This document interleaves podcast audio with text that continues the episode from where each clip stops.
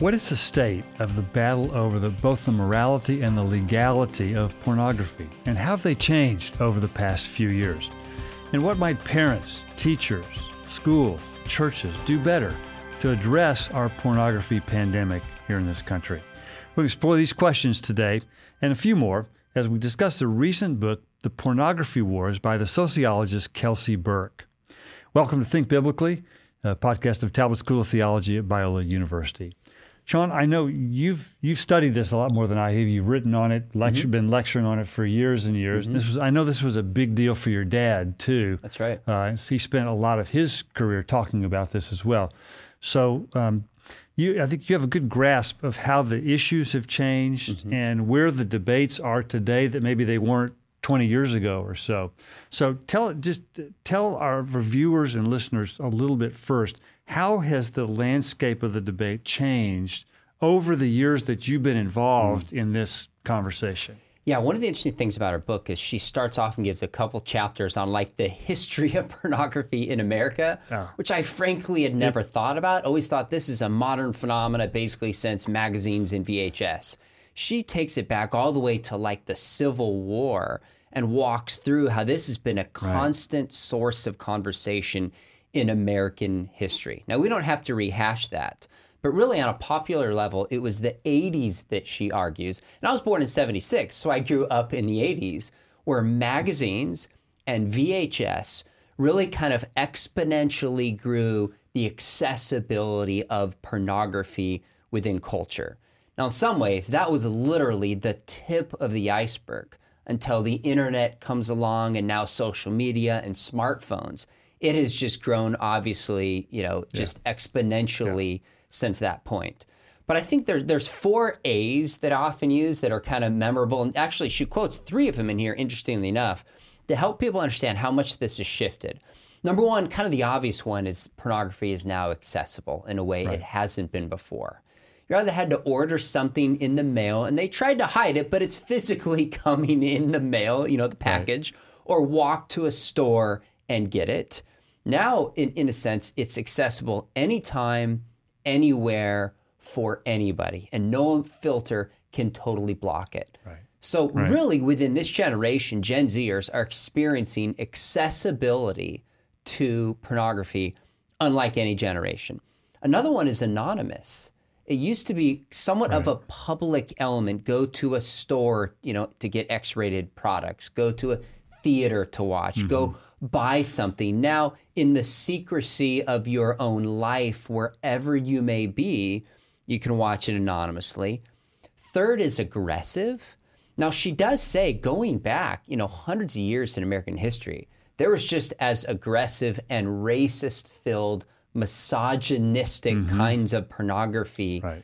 decades and centuries ago. But now there's so many more people doing this and the people look back on that and say, well, how much more aggressive can we get it? That there's there's a high percentage of studies have been done about this that you just find incredible amounts of aggressiveness within porn, and we'll talk about that. And the last one is affordable. I mean, there used to be like a, a higher cost yeah. to this. Now, a lot of people pay for it still, but there is really unlimited amounts of virtually free pornography for people. So, in a sense, as my dad puts it, we literally have a perfect storm of accessibility, anonymity, aggressiveness, and affordability. No wonder we have a porn pandemic today. Yeah, I think the other thing that, that I think is is is noticeable is that the the boundaries keep getting pushed mm. farther and farther as to what what people do and what people will show mm. in the in the pornographic arena. Uh, so I think things that she, that she points out in the in the history that in, in around the Civil War when it, when the history when she started tracing this, uh, I don't think anybody in, in, at that point envisioned the oh. kinds of things that were the kind of boundary pushing that would that would be that we'd be doing today, mm. and the kinds of things that would be available for viewing today. Uh, that that just wasn't on the radar at all. Uh, at the beginning of this. And, and I think that's right. There, she talks about how you know decades ago there would be these public, you know, kind of showings of pornographic films. but police would show up, people Yeah. would be arrested. There was Yeah. laws against it. Now with like 50 shades of gray and Game of Thrones, I mean those are virtually pornographic and they're read and they're watched in mass and talked about even amongst Christians many times. That level of like what's acceptable, maybe that's another ai I should add, is acceptability exactly- exactly. is really how the conversation has shifted. Yeah, and I mean, you know, what she points out is that you know it wasn't that long ago that the police would raid X-rated movie theaters and arrest people, uh, and they would arrest people for viewing it, not just for making it. That's right. Um, you know, and it wasn't. You know, Hmm. I, I I grew up in the you know the '60s and '70s uh, when there was aggressive legislation. I remember the Nixon administration. wa- Hmm. One of its goals was to was to do away with, and they they called it smut at the time Wow. to, to eliminate smut uh, just from the whole scene. Hmm. Uh, and I think they I think what they realized eventually is that the more they tried to eliminate it, Right. the harder the harder it got and the, the more difficult it became to do that. So tell it just for, for our viewers' sake, uh, I think it's important that they recognize that Kelsy Burke, Burke's wo- work is out there. She approaches this as a sociologist. Yep. It's not she's not she's not not making hardly any moral judgments. That's right. She says a little bit about about porn when it comes to children, but not there are no very few moral judgments. Mm-hmm. It's more descriptive about about the, the the battle lines in the in the various debates That's right. that have gone on over the years.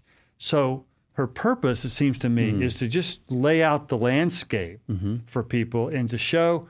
I think she, what she's trying to do, it seems to me, is to debunk the certainties on both sides Mm. of the issue. From, you know, on one side is the the the the, the pro pro porn people, for lack of a better term, Sure. and the anti porn, because b- both have levels of certainty that I, I think she she puts it something approaches something similar to religious views, Yes. Yes. uh, and faith positions. yep. So. Uh, t- tell us a little bit. How do you, how do you understand what her goal is here Yeah. and what she's trying to accomplish? By the way, in that anti-porn are many conservative Christians, Latter-day Saints, etc., and some feminists That's are correct, in that. yes. And she really cites, That's right. for lack of a better metaphor, kind of strange bedfellows, so to speak. Now she is she's a good academic. She although although teaches. the feminist community is is quite divided. Yeah, agreed. You, have, you have Fair see enough. them, you That's see them right. on both sides of that. Yeah, that's true. She's a professor at University of Nebraska Lincoln, and she's a good academic. She's just studying, showing both sides. Now, the first hmm. line of her book is what got me, and I thought, oh, this is interesting. We have to talk about this in the book because she starts it by saying, when I was 15, I became a born again Christian. That was her first line. So her parents were not evangelicals, but she grew up with experiences at camp, experiences at church, aware of this Christian background. She also s- describes kind of feeling like an outsider growing up. And she says, part of my feelings of isolation had to do with being a sexual outsider, queer without yet having the label. Yeah. She describes coming across Playboy magazines that were her father's when she was a child, and she just felt drawn to them. But then this really is interesting. She said, looking back at my life as a teenager, I can say that both Jesus and Playboy saved me. In other words, there's something about this religious, you know, concern surrounding sexuality. There's value to it. But Playboy, I, there's a sense of like the shame that's often put maybe mm-hmm. from conservatives and unnecessary boundaries. Playboy helped her get a joy and maybe a pleasure and understanding of sexuality in some sense. So that's where she's coming from. Now, Yeah, and she- ultimately, yeah, she does. She does. She does say that uh, in Christian circles, viewing pornography as sin, yes. in, in her view, can be counterproductive. Mm. Uh, and she doesn't. She sees that as as a, a problem, Right. uh, which I think we we have a, a bit of a different Right. assessment of We- that. we would. uh, because think- of, because of the guilt and shame that it causes. Exactly. Um, and I think Yeah. we, we, we would suggest that there there there are some things that ought to produce guilt and shame, yes. uh, and not not that not that the person Mm. is being shamed, right. but that there are things for for which we ought to feel shame, and we ought we ought Mm. to, it's it's a bad sign when we lose the ability to blush. Right. so um, she so this is an important point because she writes the dividing line of anti or pro porn is a false dichotomy, one in which there appears to be only two mutually exclusive options, when in fact overlap and alternatives do exist. So she's trying to find common ground, lower the temperature of some of mm-hmm. the wars taking place culturally, and see if we can move together forward. But with that said, it's clear she's coming from a certain perspective in this case, Yes. Where if you feel guilty about pornography, that's kind of a problem. Yeah. And we're thinking, no, there are things you should feel guilt and shame about. Yeah, and spoiler alert to the end of the book. Uh, the area, the areas of common ground between the two sides, in my view, are a little thin. Uh, there's not. There's, Hmm. agree, there's but not. we'll get there's to not that. a lot. We'll get but to that's that. coming. Uh, so, uh, let the, the, the I think the one of the points I think she makes that is well taken throughout the book is that pornography is not the, the central issue in this. It's the it's the it's a manifestation of a deeper view of sex and sexuality mm-hmm. that is is widespread in the mm-hmm. culture, where we we've sort of progressively moved away from any kind of moral norms and any judgments about sexuality unless it's done without consent. Yep. And consent seems to be the, on, the only ethical norm that governs sexuality in the broader culture today. And I've, I've even seen some of that called into question because the age of consent is actually being debated Right. now. Um, so what, what do you what do you make of that as you know as you know the you know the, the tip of the iceberg is the pornography stuff, but the the stuff underneath is I think are the things that we really need to be addressing, and we I think we haven't adequately Yeah, to I think in some ways it's sad that our ethic has shifted to just merely having consent is how we approach sexuality. We've moved away from is there a design and purpose for marriage? How do I love my neighbor? It's this minimalistic, simplistic ethic. Now, how do I approach it? I would say consent is necessary but not sufficient. So you should never have sex with somebody if there's not consent. But consent alone doesn't mean that you should have sex with somebody. So I should not have sex with somebody who's not my wife. Of course, Christianly speaking, and this is a separate topic, I should not ever have sex with somebody who is of the same sex. I should not have sex with someone who is a child.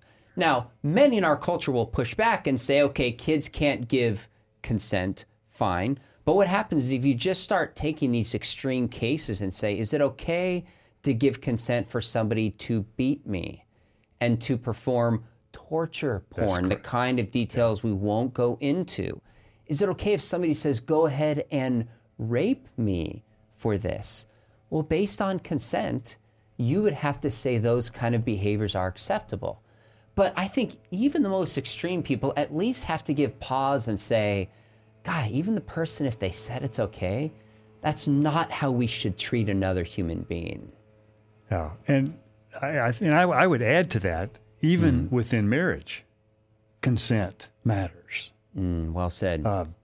And so, Well said. Um, but I, th- I do think it it has reduced more morality to procedures rather than substance. Mm. And this is, we've mm. seen this throughout throughout the culture. Uh, we've seen this in, in business ethics, we've seen this in medical ethics in general. That the, you know, the that what what we're after is a procedure for coming to a conclusion, as opposed to giving it moral content that governs what that conclusion ought to be. Mm. And it's assumed that if you follow the right procedure, you'll end up in a, in a good place, which is clearly not true. Uh, given it's not worked in business ethics, that's for sure, uh, because we still see you know dozens and dozens of ethical scandals on a regular basis. Just you know, just check your news feed. Um, but the the reduction of ethical reflection on sexuality to consent, I think, is a what I would call a bare minimalist I agree. view of ethics and morality.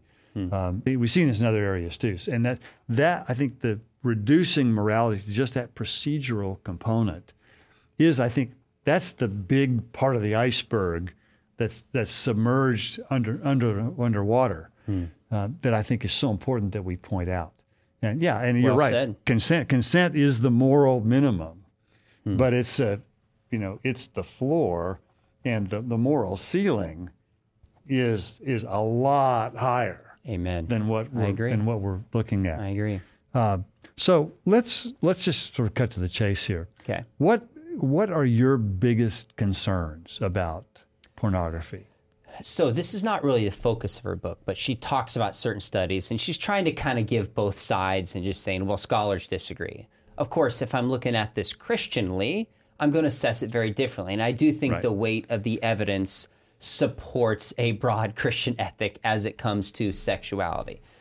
So I, I would say a couple things. It devastates marriage, devastates self-image. Which she which she she acknowledges does that, that- acknowledge that that. it really impacts marriage. Yes. and it impacts. It it especially impacts teenagers' ability to form healthy relationships. It does, yeah. There's a lot of things she cites in there that surprisingly see, should give anybody huge pause about it. Now, I know you've written a book, Body and Soul. So, in some ways, when I was thinking about this, I thought what pornography does is it affects the body and it affects the soul. We are embodied souls, so to speak. So, there's a, a lot of brain research that shows how looking at pornography physically shapes and affects the pathways of the brain. Now, the younger somebody is, because their brain is forming more, the deeper those pathways can, in fact, be affected. In ways like what we look at forms certain pathways about how we react and become habits, even if it's as simple as basketball, you know, which you, uh, you watch somebody shoot a some, certain way, you practice it, and then over and over again, that Right. becomes a habit. That's a pathway you naturally operate down. When it comes to pornography, when anybody looks at it, in particular somebody younger, they're building certain pathways in their brain to respond to a doctored image with an artificial view of sexuality. And then they bring that into the real world, so to speak, and they've actually shaped their brain to operate a certain fashion. Many have made connections between certain kind of drugs and the effect that they have on the brain Yeah. as looking at pornography. So that's a huge component. Now, I think for, for our viewers, we probably need to be clear about this too. I think the point she's making, she's not disputing the fact that, and the, the, the pro porn people do not dispute the fact that viewing it affects the brain like she's describing. That's it. right. The debate is whether that's harmful or not. That's exactly right. and the you know and the, Well the pro porn side, I think is clear that yeah, it does impact the brain, but no, it's a case of no harm, no foul. Right. And you know, the other side, the anti-porn side, says no, it's a big problem, and especially mm. the point you made: the younger people start viewing it, the more imprinted it becomes. That's right. And that's a huge conversation itself. But you, you could also make the case my concern is that it affects the soul. So we all have certain scripts that shape how we act and behave in different settings. So how you behave in an elevator is different than how you behave at a football game, which is different than how you Let's hope behave. so. Yeah, right. Yeah, let's hope so. versus a library versus church. Now, no one sits us down and tells us how to behave there, really. We just kind of look and see and fit in, even in many ways subconsciously. Well, where are people getting their idea and their script, so to speak, about sexuality? Well, the primary way, especially with younger generations, is pornography. And it has a very different script than a biblical script. Now, of course, the pro porn side would say, great, this is the script we want them to have. So, arguing that a biblical script is right is a separate topic. But the script, there's racist scripts that are embedded within pornography still. There's power imbalances. There's just artificial view of how to treat somebody. Pornography is not about married couples. Yeah. The idea of marriage is just antiquated, boring. Yeah. You know, a lot of pornography, in fact, some of the original term for pornography means writings, graphe writings about prostitutes, which by definition is a one night stand, not a committed relationship. So bottom line, Hebrews 13:4 says, you know, it talks about holding marriage, mm-hmm. you know, you know, sanctify the marriage bed, right. keep it pure. Pornography mocks that and gives a script that the more people watch it, whether they realize it or not, It affects their worldview in terms of objectifying people. It affects their worldview of beauty and their expectations how to act yeah. and how to be treated when it comes to pornography. So, last thing is there's an epidemic of a lot of teen boys in particular who have seen this and the way they treat other girls sexually. They don't know any different. That's right. And the girls have been taught to think, I'm supposed to enjoy this and smile, and it's affecting their body, it's affecting their soul. It's devastating. Yeah, and I think I mean even even the way somebody looks at another woman. Mm. You know, you mentioned objectifying, but you you you can't help but that be part of the script mm. that comes as a result of this. Um, and I think it, it, you know, our, our our teenage women are growing up thinking and feeling like it's it's okay to be objectified, or maybe it's even a good thing to be mm. objectified uh, in mm. ways that I think are really harm, harmful to their soul because they sense that that's how they're being viewed. Mm-hmm. Uh, and I think part of the difference, and this is, I think, one of the differences between men and women in this particular area is that the, I think women, I think, recognize that f- for men, the next logical step after viewing this is in some mm. is is how is how women are treated. That's right. And that men generally don't fear being sexually assaulted by women. Mm. Not so much with the converse mm. of that. And I think it's understandable why you know see you know a woman who's seeing somebody viewing this would would ma- that would make them feel like I wonder how he's looking at me, you know, when he puts this down. Uh, and that that yeah. You know that that's I think the part that impacts your soul. I think, um, yeah, I think that's right. And I think what's interesting is we've seen this Me Too movement the past few years, but few people have said, where do we get the idea it's that it's okay? Yeah. Well, a huge amount is in pornography. Right. A huge amount is in pornography. Yet a lot of people don't want to talk about that because it hits a little too close to home. So some of the scripts yeah. that people have complained about rightly so. I, I don't yeah, even mean exactly. complained as if it's negative. I mean bring to the surface to show yeah. the injustice of it are regular scripts within pornography. So you portray it as pleasurable, portray it as good, and then you turn around and say, wait a minute, this is actually happening. And I'm sitting there going, well, of course. Yeah, and that's that's I think another another part of the debate is it's it's also happening to the people who are who are the the actors and actresses in mm. the production of porn. That's right. Because the one thing she points out is that you know many of the things that uh, that I think women especially fear uh, are you know they're, they're, almost rites of passage to be accepted into the into the adult entertainment industry, uh, which is you know which reflects on the business side of it, but uh, you know some of some of the things that uh, you know women are being asked to do mm. is is it really consensual you know mm. you know if they if they are motivated by you know being in dire straits financially and not hmm. having not having a lot of lot of other options to make a living you know to what degree is that really consensual hmm. is that are they really informed about what their options are and I think you know and, and on the other side of that you know the pro porn side said well you know, we, we don't call them prostitutes, we call them sex workers. We don't call them porn stars, we call them sex workers mm. in, a, in a way to sort of neutralize mm. the, the, the stigma of that. Sure. Um, but I think they, you know, they, they often experience some of the same things in, you know, in the industry itself that we fear others will be experiencing mm. as a result of viewing it.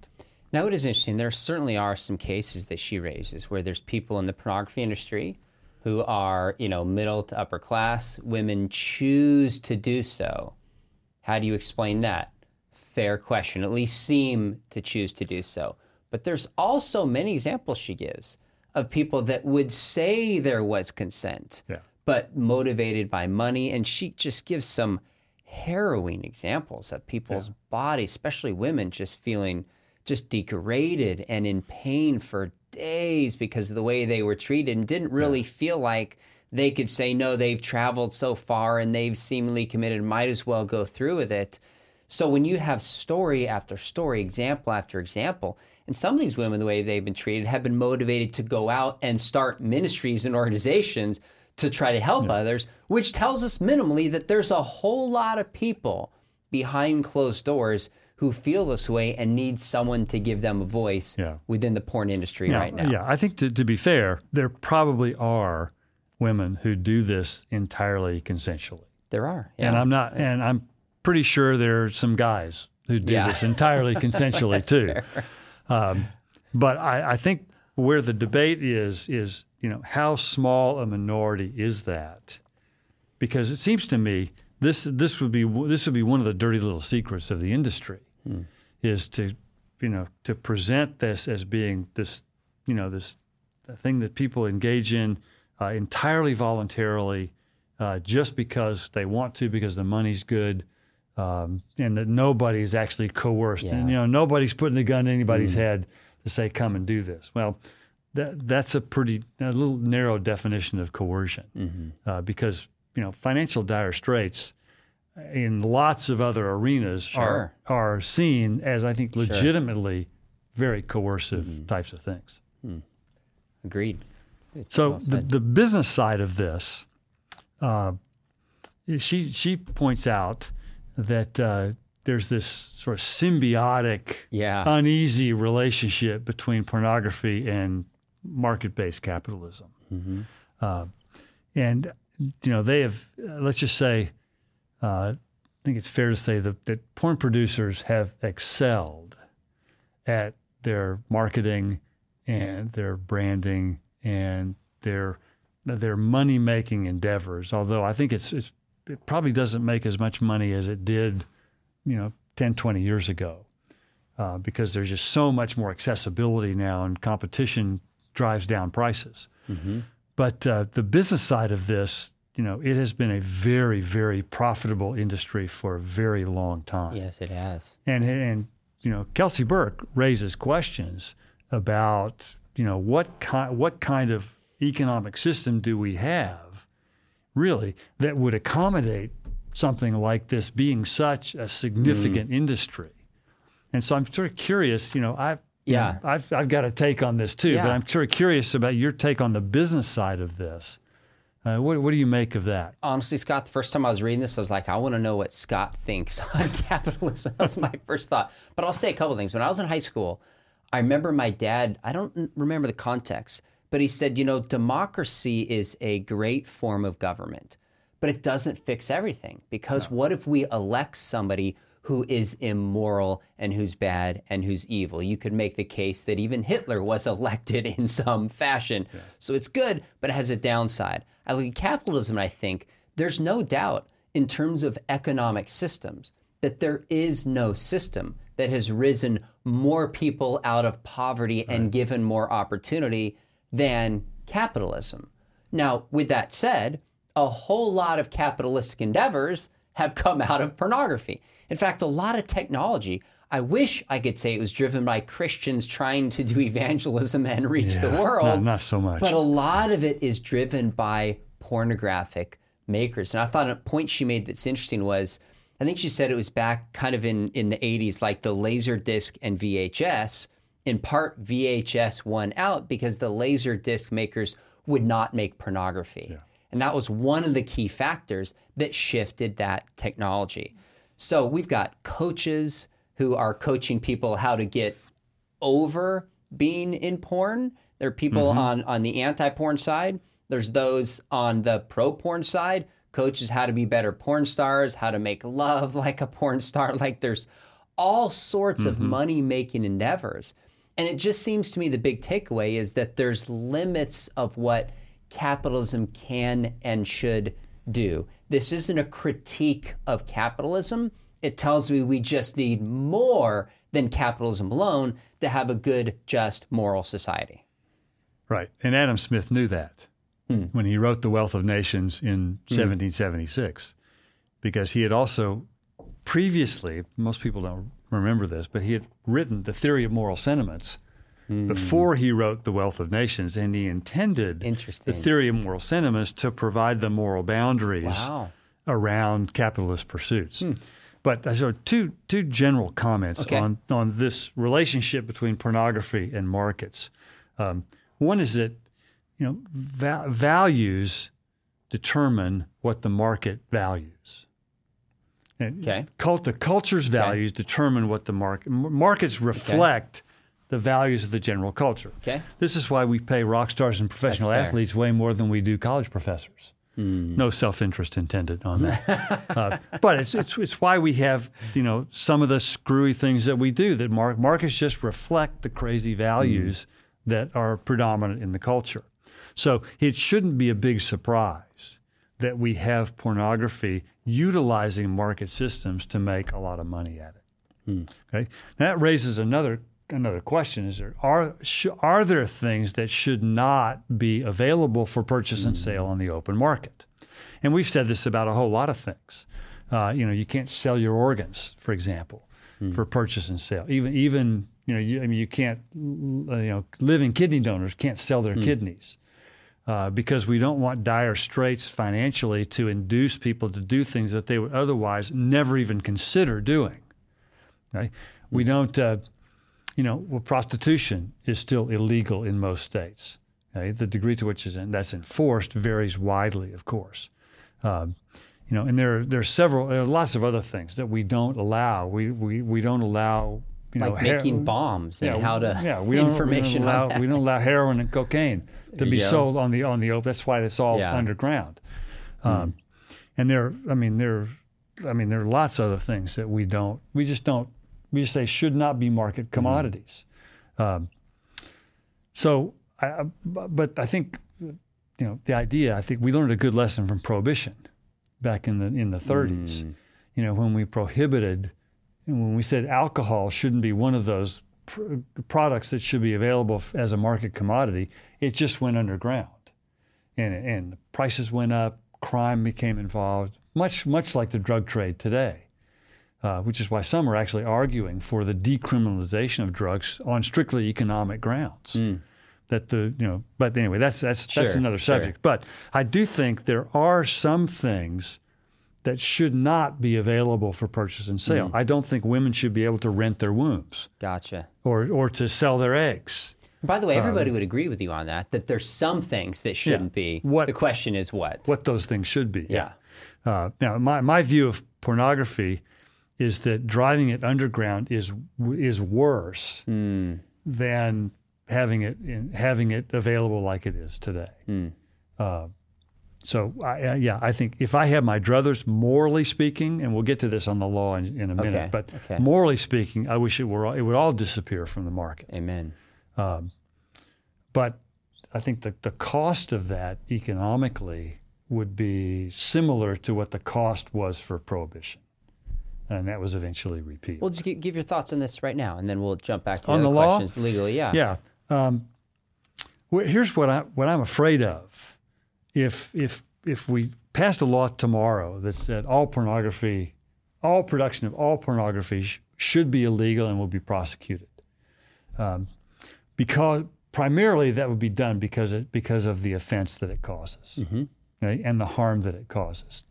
That wh- what we what we we need to protect ourselves, I think, from what I call the boomerang effect.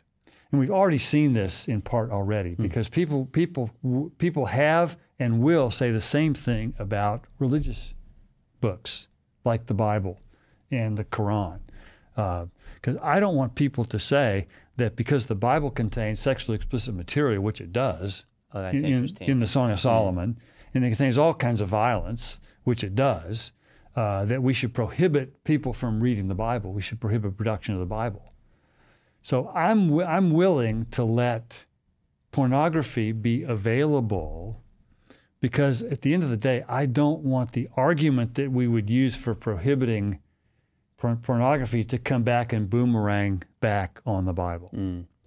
Now, Okay. I think there, there's a caveat to that is, of course, for children, I think Yep, all, all bets are off for that. And for of, sure. of course, we ought to prosecute the possession and the making of child pornography uh, because children can't they can't consent to, to hardly anything uh, under the law, and this shouldn't okay. be any different. So. so. it's it's less of a moral position as opposed to is the effects and the lesser of two potential. It's, yeah, it's, de- evils, it's definitely the lesser of two evils. move. Yes. So we're better off as a whole in your eyes trying to battle this, so to speak, since she uses the language of battle yeah. from a worldview, cultural, relational perspective. Right. On on moral. Although on moral some grounds. laws, I don't want to get too lost in this. Some laws of like when people release not only children but release things of which maybe there wasn't consent. True. Or which that maybe a certain level of a kind of pornography, you know, that's racist, et cetera. We can nuance some of those particular yeah. ones, but it's a general principle. That's how you'd approach yeah. it. Okay. One, one of the things that I, th- that I found particularly interesting in this is how she she points out how the COVID pandemic changed mm. both the production and the consumption mm-hmm. of pornography. I'm curious to see what you what you made of that. Yeah, I think my thoughts are pretty quick on this in the sense that it, it, it really created a perfect storm. People at home, people, many were depressed, people were lonely, needing to fill time, uh, fill time. People are isolated. There's also a lot of people who are starting to think since porn production was stopped at least for a while, depending on what state you were in, that a lot of people said, I'm just going to use one of these sites I won't mention and start creating my own That's pornography, right. capitalistically speaking, you could say. In some ways, it's not unlike. So like a YouTube for porn. Yeah, what YouTube happened yeah. for me is I'd want to do it for years, dabbled in it, and I'm like, I don't know if I'm ever able to speak again. I want to build this and grow this and reach and equip people. It kind of forced my hand to mm-hmm. do something new. Well, there's a lot of people who are at home part time saying, yeah. I'm not only going to view this, but I'm going to use this. And certain sites that I won't mention, they right. just skyrocketed in the number of people yeah. that are starting to look at it. Yeah. Now let, us let's move this discussion a little bit to, to, how the church is addressing porn. Okay. And what your your your assessment of that, um, and I, you know what what should our churches I mean, I think we, we both agree our churches should be doing more to address this. But let's be a little more specific because I okay. suspect we have pastors and elders and church leaders listening in who are who all of a sudden got very interested about mm. what their church should be doing about this. Good. Now, before we get too far, I do want to make sure we get back to talk about ethical porn. I think that's a really interesting dynamic. But I, I would say, first off, how well are churches doing? I think it's hit and miss. I think there's some churches where I go and they have support groups for people who are mm-hmm. struggling mm-hmm. with this. That is absolutely an unmistakable, necessary kind of group. And I think at Saddleback a while ago, they started yeah. people struggling with all sorts of alcoholism, gambling, sexuality. And they're kind of like the 12 step kind of groups in which you just come around and you see, yeah. m- tends to be a lot more men than women, but there are some women who struggle with this you have to have a group where people are not yeah. shamed, where they feel seen, where they're shown grace, they have support. Yeah. Any church that's not operating that is just simply not helping yeah. and meeting people where they are at. Although the interesting part of, the, of, what she raises in the book, there's serious debate over whether viewing porn can be labeled an addiction.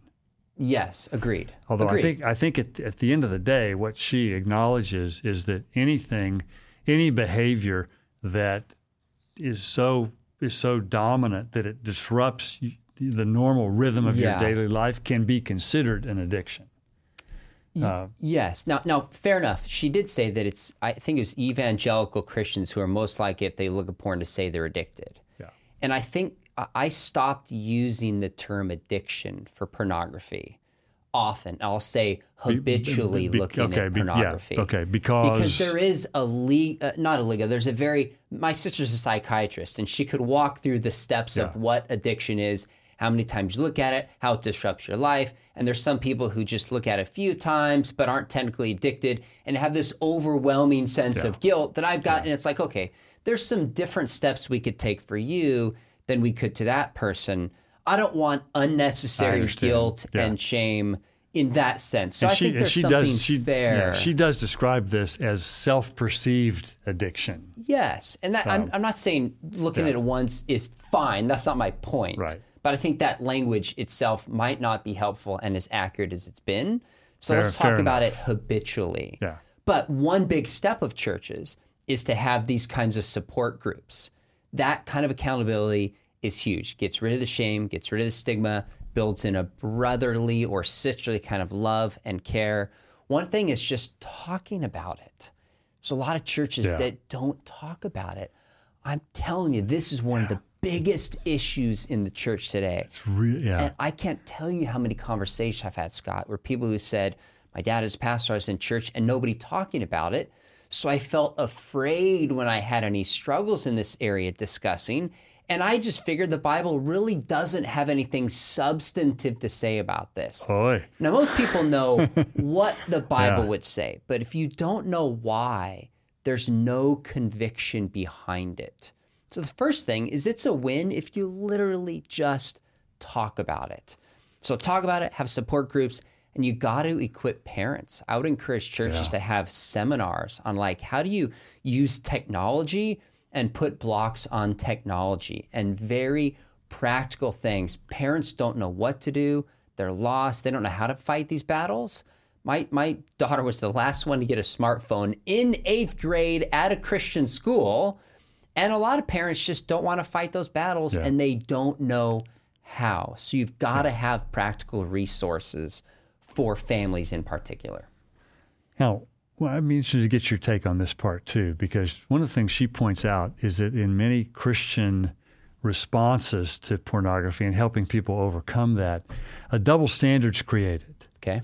uh, that men and women are treated differently because with men it's almost it's assumed that it's sort of a normal thing for men mm. to look at this whereas it's it's for a woman it's viewed as somewhat as somewhat an outlier for a woman to look at porn. Mm. And so eh, but I thought, I thought it was very interesting. And I think you know I, I this is the way I've heard it talked about in churches where they actually do address this is to treat it as in order, I think, to escape some of the stigma and some of the shame, to treat it as something that is just a, a normal part of being a guy and being more visually oriented. Um, but what, what do you make of her uh, assessment Yeah, of that? That that look, creates a double standard that we need to be I careful of. I think it's of. a disservice to guys, and I think it's a disservice to girls. It's a disservice to guys to say this is normal. Now, we are wired biologically to be attracted sexually. That's normal. I don't want to downplay that. These are Right. beautiful, good attractions God has given us to be expressed in the right time, with the right person, and in the right way. So those attractions are good. But looking at pornography, and we say, well, guys will do it, it's understandable, that lowers the bar for guys. I think we're capable of much more. But I think it also adds double shame to women in the sense that, in fact, I was doing, uh, when I first started, God, this was before I worked here, I was doing a presentation at Biola on millennials. You know, now we're well into Gen Z. And I used an example about how pornified um, many in that generation have been, or how how available pornography is. And I used an example of a guy, and a girl came up to me afterwards and said, "You know, if you just talk about guys, you don't see the many women who struggle with this as well." That's probably 12 years ago. That shifted my approach. So I'll say it's not a guy issue, it's not a girl issue, it's a human mm-hmm. issue because of all the A's that we talked about earlier. Now, there are some differences, generally speaking, about the kind of pornography that might be appealing to guys as a whole versus girls. There's some differences there, generally speaking, not in every case. But as a whole, I think she's right to point out that double standard, and it does a disservice, especially within the church. Yeah, and I think yeah, your point I think is really a good one. That we, what we need to be really careful about is that we don't lower the bar so low that we give men an mm. out, mm. you know, for not dealing with this. And, And I, I- have. my guess is Yeah. you you could attend the vast majority of the churches that our that our viewers attend for a very long time and never hear anything that suggests that viewing pornography is morally problematic. I think you're and that's probably right. and that's a that to me that's a dangerous silence Mm-hmm. that we dare not have in our churches. The last thing I would say on this before we, we, we talk about ethical porn is it's not enough to just say we're against pornography, we're against divorce, we're against abortion. we have to give a robust, positive case in our Yeah. churches of the goodness and truth and beauty of biblical sexuality. So, what keeps a kid away is not just the rule that says, don't do this, it's bad, but it says, oh my goodness, God's design for sexuality is good. It's good for me, it's good for society. It's when that conviction is deep that you might say we've kind of safeguarded this generation, so to speak. Yeah. Okay, so what what do you mean? You've raised it twice now. What do you mean by yeah. the term eth- ethical porn? Because my Well, uh, I admit my first reaction to that is it's an oxymoron. I totally, I totally agree. So the reason I, I, I hit on this is because it's such a big trend that I think we need to talk about. I didn't come up with the term ethical porn. This is a term that's actually used in the book yeah, it's fairly widespread. for actually. yeah, exactly beyond the book. And there's some quotes in here that says some people make porn because they want to make the world a better place.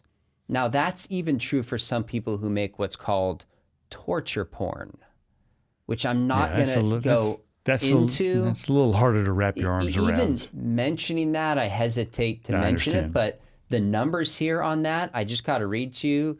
It was like 56 million hits on one site per month, just on that site. Unbelievable. And the number Yeah, of views. So this is what's going on, and we have to talk about it. So the idea of ethical porn is that it's created by people who say, look, we just want you to enjoy sex.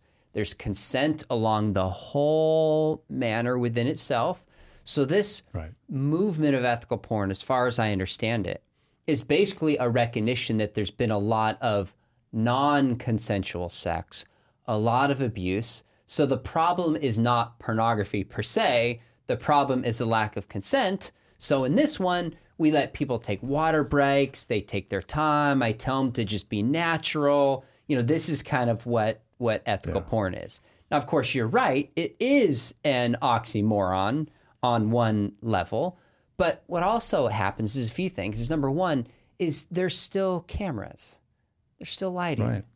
you're still performing. So there's a sense where people are saying we want this just to be natural, so you can see what sex is like. But it's like no, this is not a couple that has any No, relationship. it's like telling an actor to be natural. You know that yeah, that's a, yeah. It- it- so that's one issue that it's not all it's cracked up to be. But I would also say, in some ways, and I'm curious your thoughts on this. I look at this, I go, okay, this is a welcome, good movement. If we're going to have a pornography industry, I'd like to see these kind of steps taken. So to me, it's like, okay, that's less bad. I'm glad to see that. I almost feel bad saying that, but in a sense, that's far better than the things that are often lacking and the clear, explicit abuse that takes place in so much pornography. But the reality, last thing I was saying, the new way in, is teenagers are not watching ethical porn.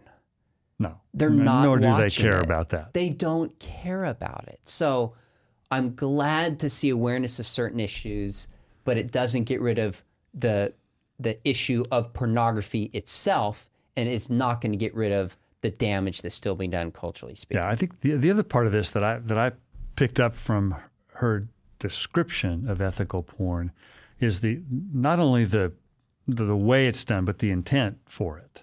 Hmm. And it's for one, it's they, they're very clear. The intent is for in, pure entertainment only. Hmm. That's it. Uh, they're not making. They're not. They have no other agenda.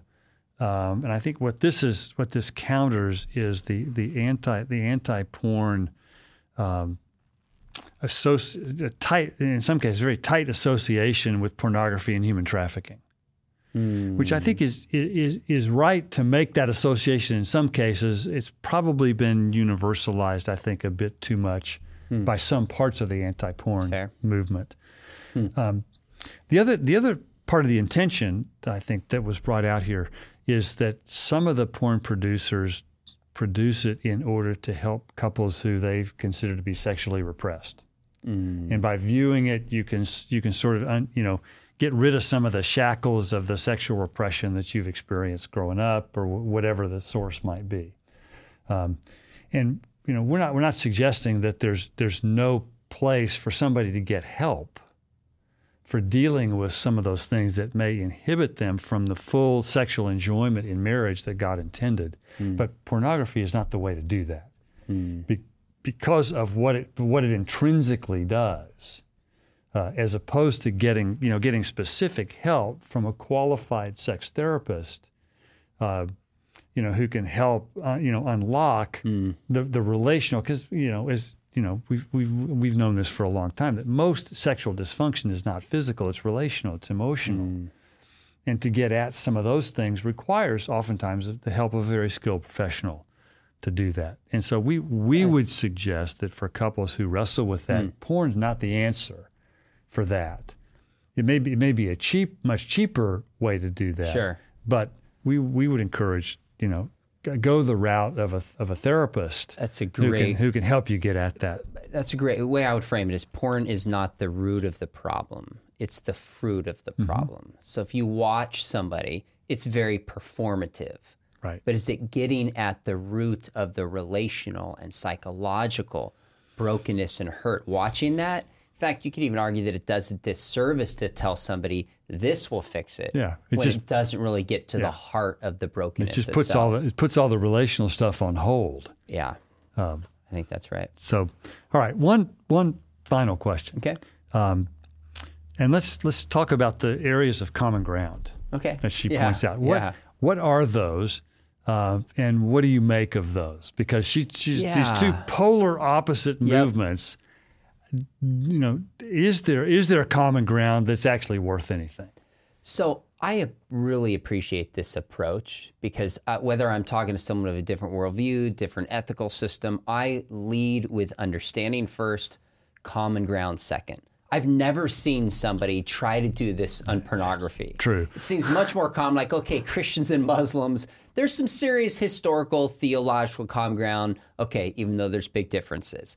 Fighting sexual, you know, slavery or trafficking, etc. But on pornography, when she said she's going to find common ground, I was like, okay, I'm really curious. And she finds a few, and I think they're great uh, insofar as they go. So there's common ground on the idea that hidden porn habits are bad. Okay, good. Fair enough. Second, the importance of talking with the kids about porn and uh, sex. I'll sign on to that one. Definitely. One of the most important things parents can do is start early and consistently with their kids. Now, how you have that conversation, why you have it is completely different, but I'm on board with that. Don't watch free porn. I was like, okay, I mean, fine. I, the, the free is irrelevant to me. Yeah, Don't right. watch porn. Don't watch Hers something is, that's of course- intrinsically problematic because it's free. yeah, and her thing is it's if you watch free, you're not getting the funds to the sex workers. So if you're going to watch porn, watch paid for porn. And I would actually disagree with that. I would say don't watch paid for porn. You, oh, porn, oh, you are yeah. still funneling the system, but Exactly. th- that shows me how far we have to go to get common ground to make that point.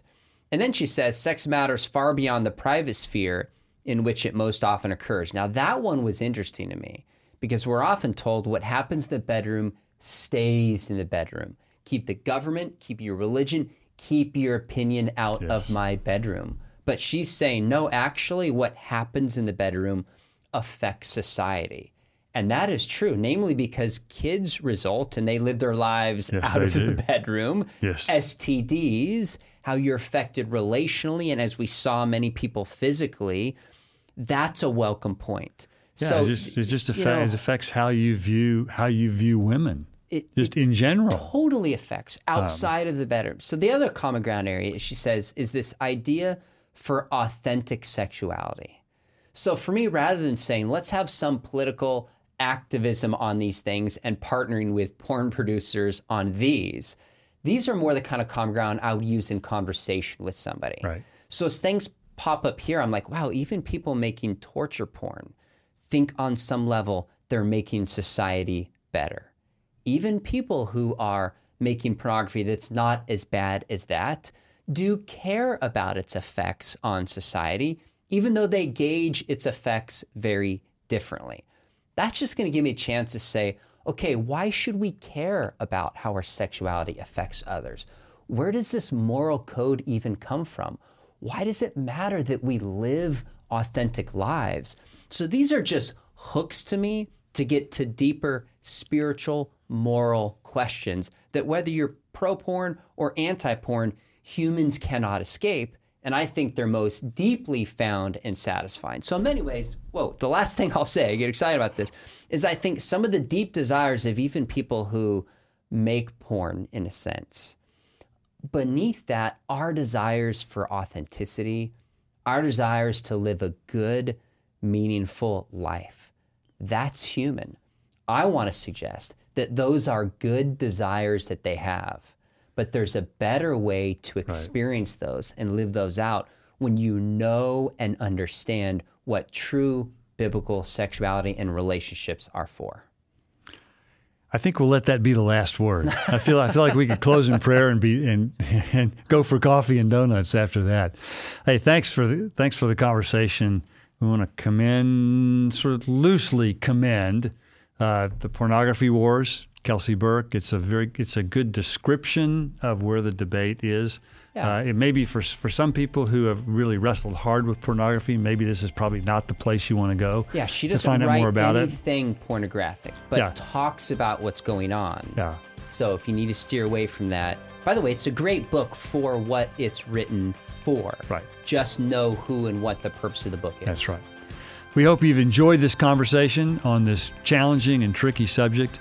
Uh, we want to let you know, too, if you want to ask questions or submit comments, or to suggest topics or guests for us, you can now email us at thinkbiblically, one, all one word, at biola.edu. That's thinkbiblically at biola.edu. Thanks so much for joining us. See you next time.